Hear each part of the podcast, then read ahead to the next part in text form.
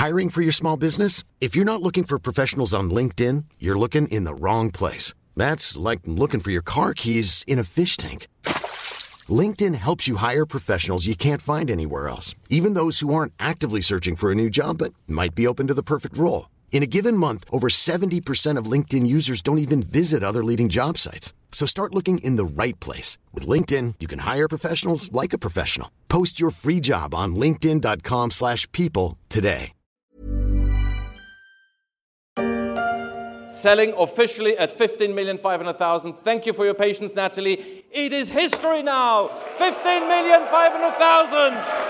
Adjugé une Rolex Daytona de 1969. C'était en 2017 à New York lors d'une vente organisée par la maison d'enchères Philips. Son prix 15,4 millions d'euros, près de 18 millions de dollars de l'époque, frais inclus. Un record, la montre de poignet la plus chère jamais vendue aux enchères. Sa particularité, l'actrice et productrice américaine Joanne Woodward l'avait offert en cadeau à son mari, un certain Paul Newman, acteur et fan de courses automobiles. La vente, pleine de suspense, a duré à peine une douzaine de minutes. Le record ne tiendra que deux ans, car depuis la crise du Covid, le secteur des montres de luxe s'emballe, dans le neuf et dans l'occasion, un emballement qui attire aussi les margoulins de tout poil.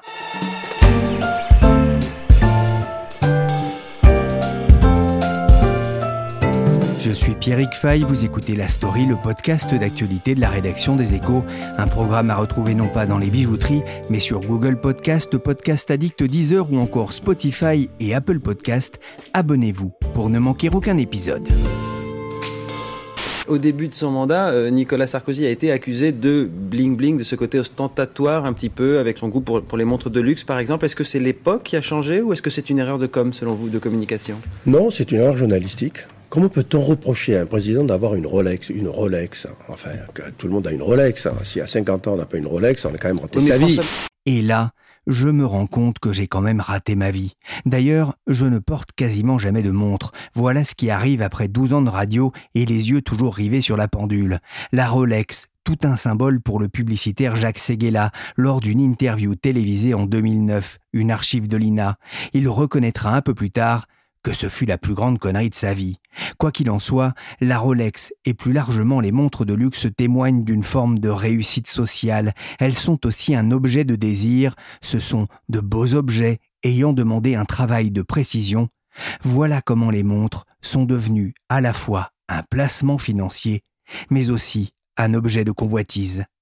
Bonjour Virginie Jacoberger-Lavoué. Bonjour. Vous êtes journaliste aux échos, vous suivez le secteur du luxe. Alors, à mon retour de vacances, j'ai feuilleté les échos à la recherche d'idées de sujets pour la story et je suis tombé sur un article que vous avez signé pour le journal.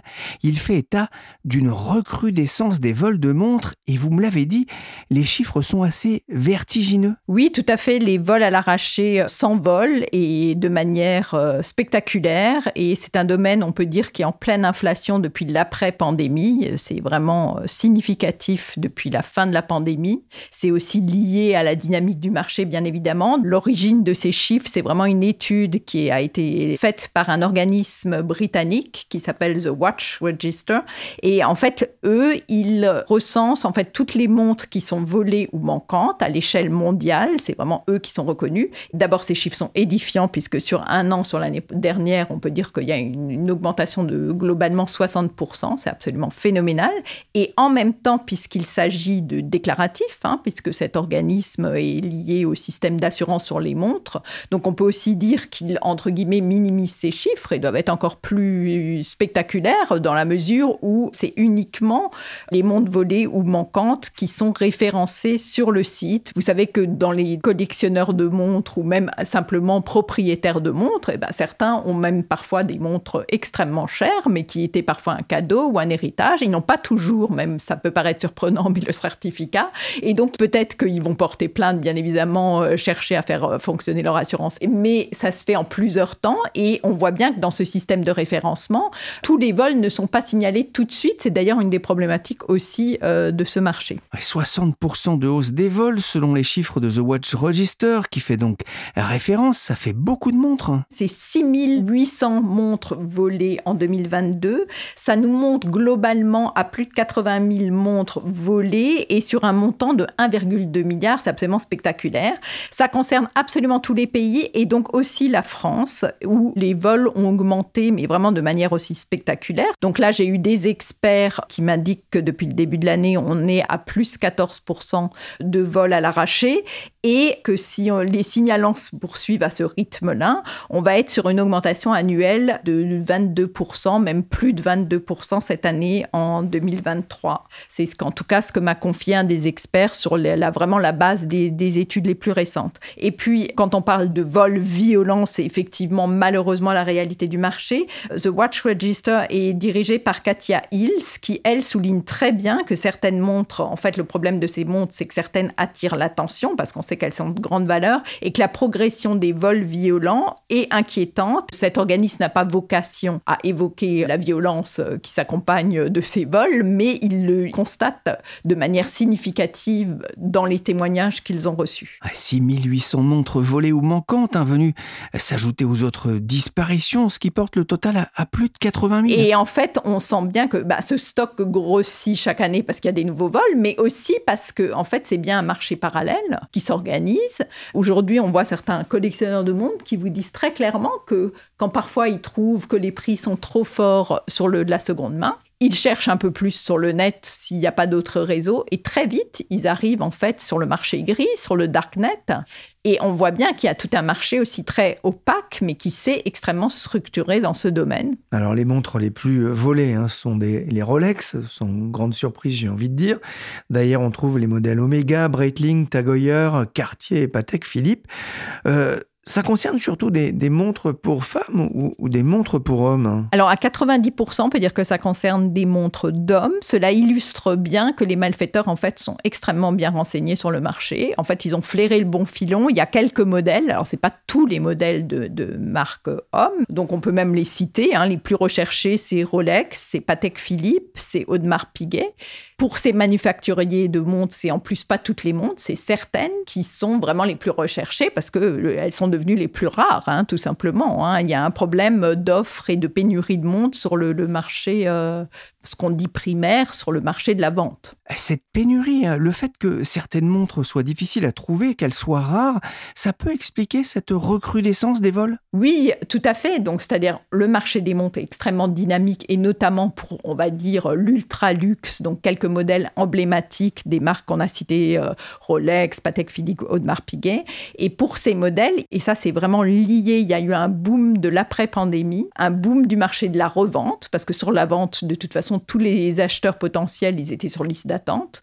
Ils se sont tournés vers la solution la plus euh, envisageable, c'est-à-dire la revente, la seconde main. Et ce marché a littéralement explosé face à la demande à la suite de la pandémie. Donc vous savez, c'est un peu comme euh, ce qu'on a dit plus généralement en dehors de l'horlogerie. C'est ce qui s'est passé dans le luxe. On est un peu arrivé dans une frénésie de consommation d'après-pandémie, un peu comme dans les années 20.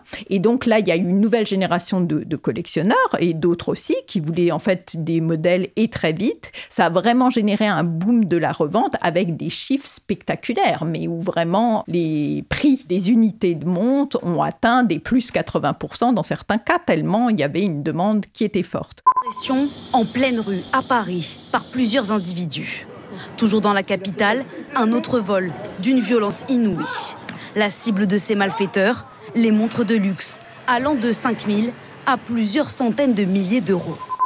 Et des vols parfois violents, comme en témoigne ce reportage de TF1, avec des réseaux qui se sont créés.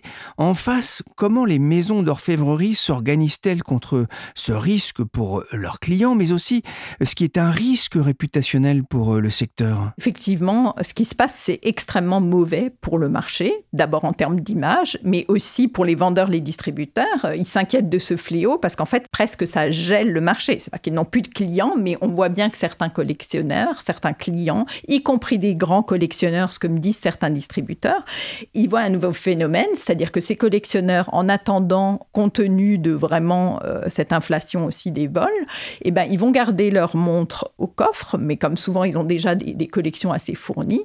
Ces collectionneurs commencent à se détourner du marché, ils s'intéressent moins aux nouveautés parce qu'ils estiment que leur collection, ils l'ont et que de toute façon, de nouvelles montres, ils vont pas la porter. Et donc, c'est un vrai souci pour les maisons horlogères.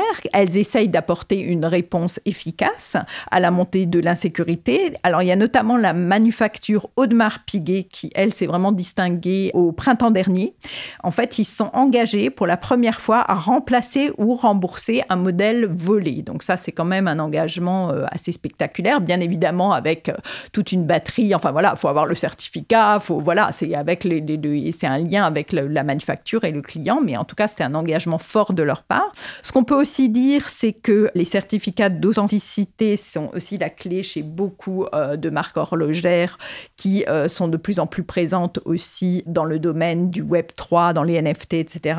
Aussi bien chez Richemont, donc qui possède Cartier, ou chez des marques de LVMH, Tagueillère, Hublot. Elles sont de plus en plus présentes aujourd'hui avec les NFT, mais surtout sur la blockchain. Et en fait, avec la blockchain, c'est un moyen aujourd'hui de certifier les montres et de s'assurer qu'en cas de revente, elles soient authentiques hein, à, celui qui est cédé, et aussi qu'on arrive à identifier, ça c'est une nouvelle étape grâce justement à la blockchain, le, le dernier propriétaire beaucoup plus facilement. Il est automatiquement identifié.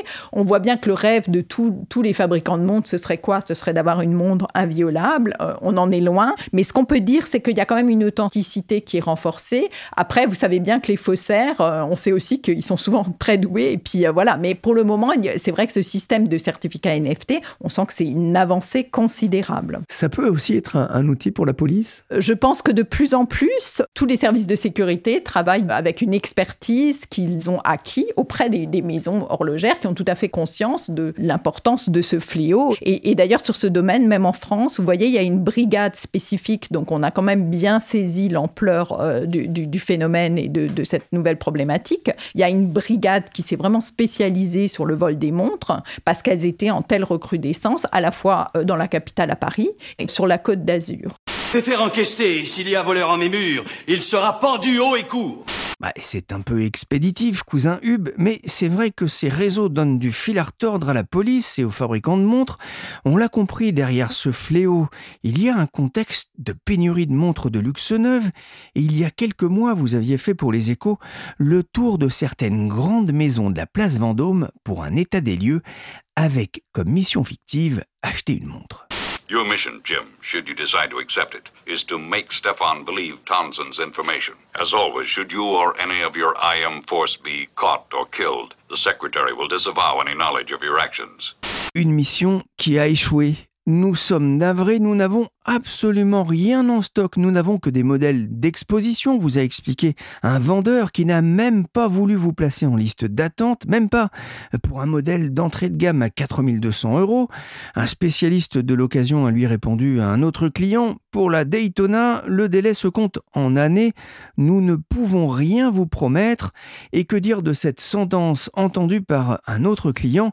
La Nautilus de Patek Philippe, vous la voulez N'y comptez pas, la pénurie s'organise, la frustration se gère, mais personne ne vous le dira ouvertement, vous a confié un dirigeant d'un des trois premiers groupes du secteur.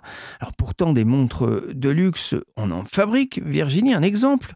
Rolex produit quand même un million de montres par an. On parle de modèles très chers. Tout le monde ne peut pas s'offrir une Rolex ou une Patek Philippe. Pourquoi parle-t-on de de pénurie. Pourquoi est-ce que c'est si compliqué de trouver un tel produit? Alors la pénurie, elle n'est pas organisée, elle est réelle. C'est vrai que euh, quand on parle de Rolex, c'est même Aujourd'hui, on pense qu'ils produisent même beaucoup plus qu'un million euh, de montres par an. Et d'ailleurs, on peut dire qu'ils ont pris euh, le problème à bras le corps, puisque Rolex a investi plus de 1 milliard de francs suisses dans la construction de nouvelles manufactures en Suisse. Ça prend du temps, hein, parce qu'en en fait, c'est quand même extrêmement compliqué. C'est pas des métiers qui sont simples. Donc, euh, pour l'évolution de sa capacité de production, Rolex pense arriver à l'échéance 2028. Donc, vous voyez, c'est pas demain. Il faut, former, des, faut former des, des, artisans. Il faut former des artisans. Il y a un vrai savoir-faire. Il y a aussi les problèmes d'approvisionnement parce que qui dit des matériaux euh, quand même euh, extrêmement précieux. vous voyez, c'est pas un morceau de tissu et c'est un savoir-faire spécifique qui est surtout chronophage, c'est le cas de le dire euh, en savoir-faire et, qui exige euh, bien évidemment des années de pratique et de formation. Et il faut du temps pour arriver à produire plus. Et, pour le coup, ça distingue totalement l'industrie horlogère, également joyeuse, qui n'aura jamais les mêmes capacités de production euh, que la mode, qui, elle, peut se permettre des fréquences beaucoup plus importantes de ses collections. La ville de Bulle devrait accueillir une importante usine du groupe horloger Rolex. Selon nos informations, ce sont plus de 2000 emplois qui seraient créés en Gruyère, dont 500 places d'apprentissage.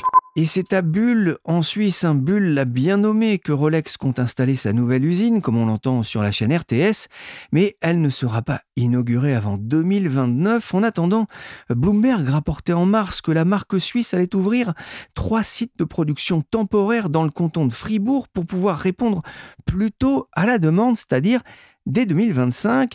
L'offre va donc mettre un peu de temps à monter.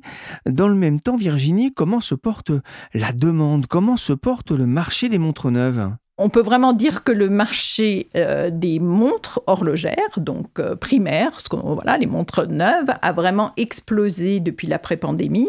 Le, le, marché a atteint 24,7 milliards d'euros euh, avec une croissance de 11% l'an passé, donc en 2022. Mais il faut bien voir que cette croissance, elle partait déjà d'une année précédente, 2021, qui était à plus 31%.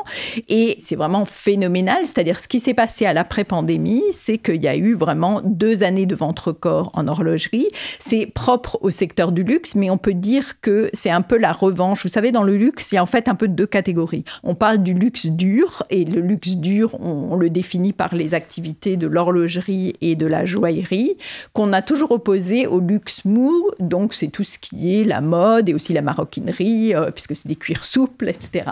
Et en fait, précédemment, le dynamisme venait surtout du marché de la mode et surtout de la maroquinerie, qui est quand même la locomotive de bien des groupes de luxe.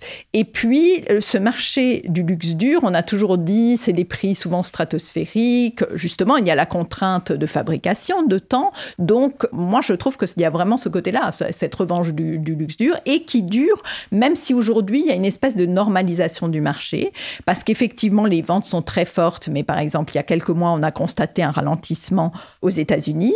C'est euh, le marché qui a vraiment été le marché le plus important de l'horlogerie et des exportations de montres suisses. Oui, ça c'est un peu un, retour de bâton après de, belles années euh, post-Covid, hein, c'est ce que vous nous avez dit. Mais ce que montrent aussi les exportations suisses de montres, c'est que ce ralentissement est compensé Hein, par les ventes venues d'Asie, en particulier de Hong Kong. La demande, elle reste donc soutenue, euh, mais la particularité de ce marché, euh, c'est aussi la force de l'occasion. Oui, le marché euh, de l'occasion, alors non seulement il est phénoménal, mais ses perspectives sont absolument phénoménales. C'est notamment le cabinet de Deloitte qui a fait un peu une étude prospective. Il imagine que le marché dit de la seconde main, donc les montres d'occasion, devrait croître de 75% d'ici à 2030 pour atteindre 36 milliards d'euros. Ça voudrait dire que donc il pèserait plus que le marché de la vente à ce moment-là. Comment ça s'explique? Peut-être qu'il faut parler un peu des, nouvelles clientèles, parce que quand même, ça a influencé beaucoup ce marché-là. Il y a en fait un peu deux phénomènes. Il y a d'abord un phénomène qu'on observe d'ailleurs plus généralement au-delà de l'horlogerie dans le luxe, c'est-à-dire que vous avez à la fois, c'est un marché qui depuis la pandémie a recruté de nouvelles clientèles, donc notamment les générations Z, voilà, on voit bien, hein, avec qui ont des nouveaux, des jeunes qui ont des revenus plus forts. Qui ont gagné beaucoup d'argent, par exemple, dans les crypto-monnaies. Hein. Exactement. Donc c'est d'ailleurs aussi pour ça qu'on on voit aux États-Unis qu'il y a eu un ralentissement entre ceux qui avaient investi après les crypto-monnaies. Et puis voilà, il y a eu un retour de balancier qui quand même a été assez net. Mais après, ce n'est qu'une partie des, acheteurs. Il y a aussi de très grands collectionneurs aux États-Unis qui continuent à investir. Donc euh, tout ne se réduit pas aux crypto-monnaies, mais quand même, c'est très important à mentionner. Et puis, euh, dans ces nouveaux acheteurs, on voit bien, donc euh, c'est un peu de toutes les générations, parce qu'on voit aussi qu'en Chine, c'est tiré aussi par cette génération Z. Et il y a ce phénomène-là donc d'un luxe avec des nouveaux consommateurs qui vraiment sont très intéressés par le produit, notamment l'horlogerie. Et puis, il y a aussi un phénomène qui est très intéressant, à mon avis, dans le luxe, parce qu'il n'était pas aussi significatif qu'avant la pandémie. C'est ce qu'on appelle les VIC, donc c'est les Very Important Clients. Et en fait, ça, ça a été identifié par le cabinet Bain et compagnie. En fait, ce qu'ils disent, c'est que pour simplifier, on peut dire que c'est les ultra riches, tout simplement, qui dépensent sans compter. Avant la pandémie, bah, ça a toujours été important dans le luxe, mais ce n'est qu'une partie de la clientèle. Euh, ils étaient quand même autour des 30%, 35% avant la pandémie. Aujourd'hui, ils représentent plus de 40% des ventes. Donc, c'est quand même colossal. Donc, cette fameuse clientèle des ultra riches, bah, on voit quand même que c'est une clientèle qui est moins euh, sujette à être touchée par l'inflation ou d'autres perturbations géopolitiques. Et en tout cas, elle, elle dépense sans compter et elle a extrêmement grossi depuis l'après-pandémie. C'est vraiment un phénomène qu'on observe de manière significative et on le voit aussi bien au Japon qu'aux États-Unis et même en Europe, où la clientèle locale a augmenté à une nouvelle clientèle qui porte ce marché de l'occasion à la recherche notamment de modèles iconiques et chers pour leur beauté, leur rareté. La montre de collection, c'est aussi un placement. Je parlais en préambule du prix stratosphérique de la montre de Paul Newman. Le record a été battu en novembre 2019 par une Patek Philippe Grandmaster Chim adjugée 31 millions de dollars lors d'une vente aux enchères à Genève. Mais au-delà de ces montres uniques, comment évoluent les, les prix pour les montres d'occasion? On peut dire qu'à l'après-pandémie, il y a eu un boom, donc vraiment une spéculation euh, qu'on n'avait jamais vue. Et puis, on va dire que le soufflet est retombé à l'été dernier, avec notamment, même pour des, des, marques les plus prestigieuses, une baisse des prix de vente de 40% sur la seconde main. Mais ceci étant, il ne faut pas du tout s'attendre à aujourd'hui un marché qui serait plus accessible, parce qu'on est à des prix nettement supérieurs à ceux de la vente. C'est au moins euh, pour le, vraiment les mêmes les modèles les plus accessibles. Si vous prenez une montre en acier qui peut être vendue autour des 14 000 euros, et eh ben sur la revente, euh, vous allez la trouver quand même euh, aisément à, à, 16 000 euros. Donc vous voyez bien quand même qu'il y a un différentiel au minimum de 2 000 euros. Et pour des modèles plus exceptionnels, ça monte beaucoup plus haut. Vous voyez, vous avez des éditions de, chronographes à, à fond saphir qui montent autour des 70 17 000 euros. Et là, le prix euh, a à peine baissé, c'est-à-dire des éditions exceptionnelles. Vous avez aussi Patek Philippe, où euh, la plupart des Nautilus, elles, tournent autour des, des 100 000 euros à la revente et grimpent jusqu'à 500 000 euros. Et euh, on peut dire que là, on est quand même sur un marché du luxe qui reste peu accessible et extrêmement dynamique. Si je comprends bien, finalement, quand on arrive à obtenir une montre neuve, une montre de luxe neuve, euh, c'est quasiment encore aujourd'hui l'assurance d'une plus-value immédiate Alors, on ne peut pas dire ça pour toutes les montres, c'est uniquement pour quelques modèles. Et vous savez, c'est un peu comme dans la maroquinerie, euh, le phénomène du sac euh, Birkin de Hermès. Il y a un peu le même phénomène sur les montres, c'est-à-dire il y a quelques modèles où vraiment, effectivement, vous savez que c'est un très bon investissement et qui reste spectaculaire on voit bien que globalement, tous les prix sont quand même nettement au-dessus, entre 30 et 35% à la revente, et ça, ça reste vrai euh, aujourd'hui. Mais on l'a bien compris, le plus difficile reste d'arriver à trouver une montre de luxe neuve, et tant que ce phénomène de pénurie durera, le marché de l'occasion devrait continuer à rester très spéculatif. Romain Réa, président de la maison de vente aux enchères Anticorum, s'en inquiétait récemment dans un article de Franck Declerc dans Les Échos. Les investisseurs qui veulent juste mettre la montre au coffre en attendant de la revendre avec une belle plus-value sont de plus en plus nombreux, empêchant de fait les vrais amoureux de montres d'accéder à des modèles iconiques qui deviennent hors de prix avec le risque de voir peut-être se détourner les vrais amateurs de belles montres. Merci Virginie Jacoberger Lavoué, journaliste aux échos, spécialiste du luxe. Vous pouvez retrouver ses analyses sur leséchos.fr. Merci à Nicolas Jean pour son travail d'orfèvre à la réalisation. Merci aussi à Michel Varnet, chargé de production et d'édition de la story.